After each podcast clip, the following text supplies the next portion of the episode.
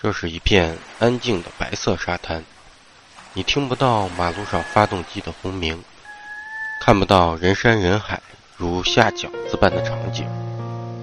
下海游泳加泡温泉，这可能是只有日本人才能想得出来的发明，但这却是我去过晚上最热闹的日本小城。只是街边一间 Seven Eleven，店员就涵盖各色人种。没人关心你来自哪里，这是独属于你自己的一份安静。南纪白邦位于日本最大半岛纪伊半岛的最南端，快到尖尖上的位置。你很难想象啊，这里竟然也是整座本州岛的最南端。之前我一直以为，因为日本人管九州叫南方。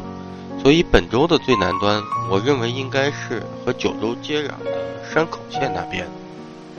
其实不然，纪伊半岛对于日本之大呀，向南延伸入海之深。就拿白邦来说，这里和九州的福冈几乎是在同一纬度的。可能许多人都认为，这个日本啊，没有什么像样的海滩，和东南亚比起来差远了。最像样的估计也就会在冲绳吧，有那么一两个。但实际上，在日本人心中，南纪白邦啊，那可是整个西日本乃至全国都久负盛名的白色沙滩、温泉疗养胜地。严格来说，白邦不是一个市一级的行政单位，它只是一个町，属于田边市，而田边呢，则属于和歌山县。在日文里，虽然有很多的中文，我们都知道，但翻译的话，可能还会换字。就比如“白帮”的这个“帮”字，嗯，在日文里呢，它和我们这个京剧样板戏沙家浜的“帮”是一个字，但是中文翻译过来呢，就在右边加上了宝盖头，变成了“滨”。所以呢，我们会管横滨，我们中文会叫它横滨。其实呢，在日文写的话，它是叫做横帮的。那听我说，白帮这么好，为什么国内旅行团却很少来呢？其实理由很简单，交通困难，浪费时间。整个纪伊半岛啊，只有一条环岛的铁路线，从白帮无论去关西的大阪、京都，或是中部的名古屋，都需要三到五个小时的时间。即使是在自由行的范畴中啊，白帮也算是比较复杂的目的地。它不像其他地方，最热闹的地区往往就在车站周边。白邦的车站呢，并不怎么繁华，而最热闹的沙滩沿线，距车站还有足足六公里。所以来到白邦啊，公共交通一定是火车加公交的这样一种组合。如果你想在车站打的过去，别看只要六公里，没个一二百人民币开销，你是搞不定的。好在呢。白邦有一个叫做白邦温泉旅馆协同组的组织，是当地知名的温泉酒店啊联合搞的。他们会在车站放一辆巴士，每天负责运送他们组织内酒店的客人往来沙滩和车站，而且是免费的。所以呢，如果你来白邦能订到温泉协同组的旅店，那自是最省心不过了。我是一路沿着基伊半岛。从名古屋坐了七八个小时的火车来到白邦的，时间很好，正值八月上旬最热的时候。那在酒店放下行李呢，我们一群人就迫不及待、嗷嗷叫的冲到下面沙滩去了。出门前在酒店窗户向下看的时候，沙滩上星星点点，感觉人很多的样子。但是你真的是走进来沙滩，你会发现远没有想象中的多。我们左侧呢，一群日本女孩。也就是要么是高中快毕业了，要么刚上大学的年纪，在拿着自拍杆不停的自拍。右侧呢，则是一家欧美三口人晒着太阳，相隔啊至少都在三十米开外。每一个人他们都在忙着自己的欢乐，谁也不去打扰谁，因为真的离得挺远的。而白帮的沙子也的确很不一样，它比粗沙要细一些，比细沙呢还略粗一点。踩上去柔软，却也不至于一和上海水就变成了泥。咱们国内也有一些打着白沙滩旗号的地方，但是大多数都是海浪常年拍打贝壳所致的，要么只有星星点点，要么你走上去呢就格外的扎脚。如白帮这般洁白细腻的，的确不多。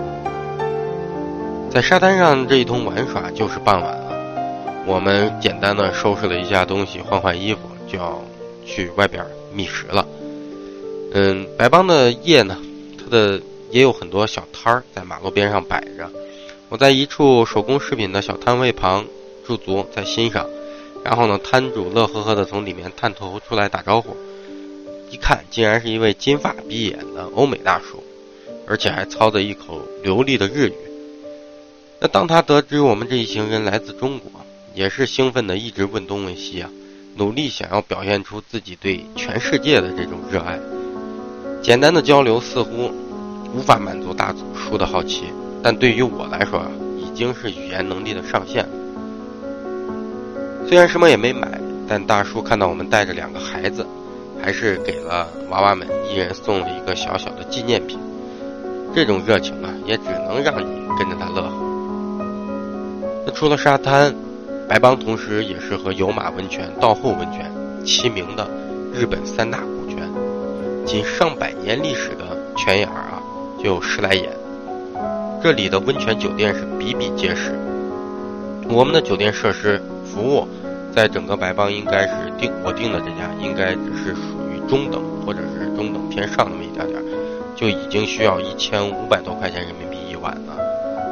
如果在炎热的八月，游完泳泡温泉，一冷一热，的确对我来说也是很挑战的一件事。那回到酒店呢，我和我的伙计呢，就一人拿了一罐啤酒，冲到酒店的温泉泡汤去了。这家酒店呢也很有特色，他们把温泉池啊垒在了突出海岸的一块岩石上，坐在里面你会感觉被大海环绕这样一种氛围。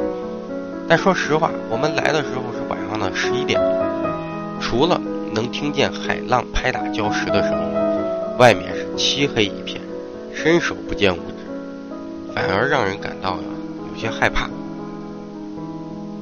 白帮呢，面朝大海，背靠高山，朝的是太平洋，靠的是南极熊野。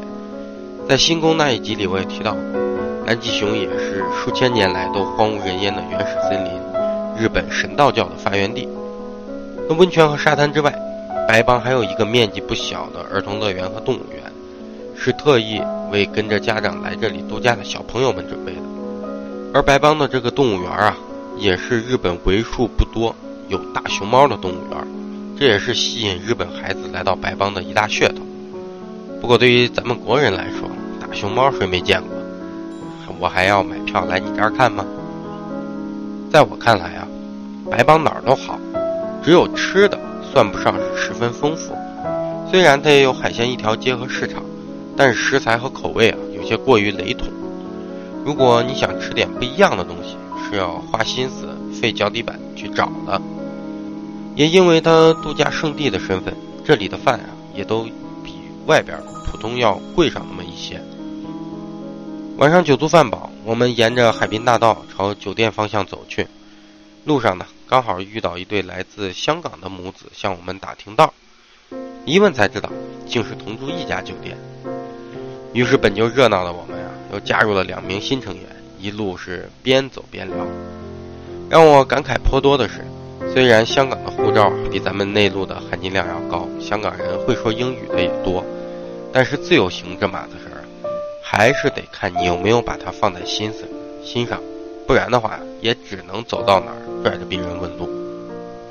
那除了度假本身，白帮也有几处比较知名的自然景观。大多是位于海岸线上的奇特地貌，有人会尽可能的都跑去看看、拍拍照。嗯，我就来到这里呢，我反而有些懒了。既然是度假胜地，那咱们就要把这个事儿当成度假。所以第二天早上起床一瞧，我们酒店的后院啊，居然还有一套临着海的泳池。果断和伙计回去，拉起孩子们跳进去，又是一场水仗。我们在离开前又特意在沙滩上漫步了一会儿，这也是我行走日本多次啊，第一次没有到处去跑着看景点赶目的地。中午时分，因为列车还要三十多分钟才到，于是呢，我在白邦站前吃了一顿简餐，蘸汁荞麦。说实话，不是很好吃。嗯，我太太吃完了以后呢，她说荞麦面对她，她对荞麦面有点就是那种幻灭了。嗯，直到一两年以后，我们又在其他城市吃了一个日本非常有名的这个荞麦面店，然后才觉得，哦白帮的这顿荞蘸汁荞麦真的不是地道的蘸汁荞麦。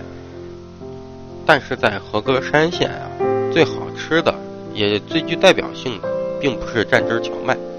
和歌山的拉面啊是独成一派的，他们会在拉面里面加入许多的这种小葱，所以说呢，在日本其他地方你是看不到这么多小葱的。如果你路过和歌山，可一定不要错过。白邦的美呢，并不能和东南亚那些知名的海岛相比，它有的是安静有序的沙滩。是热闹但不喧嚣的夜，是大海、高山、沙滩、温泉的浑然一体，是偏安一隅的独特观感。白邦还有很多景点，比如三段壁，比如圆月岛。但是来到这里之后的我，完全没有了以往在别的城市嗷嗷乱跑的劲头，只是懒散的在街边漫步，在沙滩上晒晒太阳。大概这就是白邦带给人的独特之处吧。如果各位将来去了关西，有时间的话，我建议一定要来白邦。无论炎炎的夏日或是寒冷的冬季，你都会不虚此行。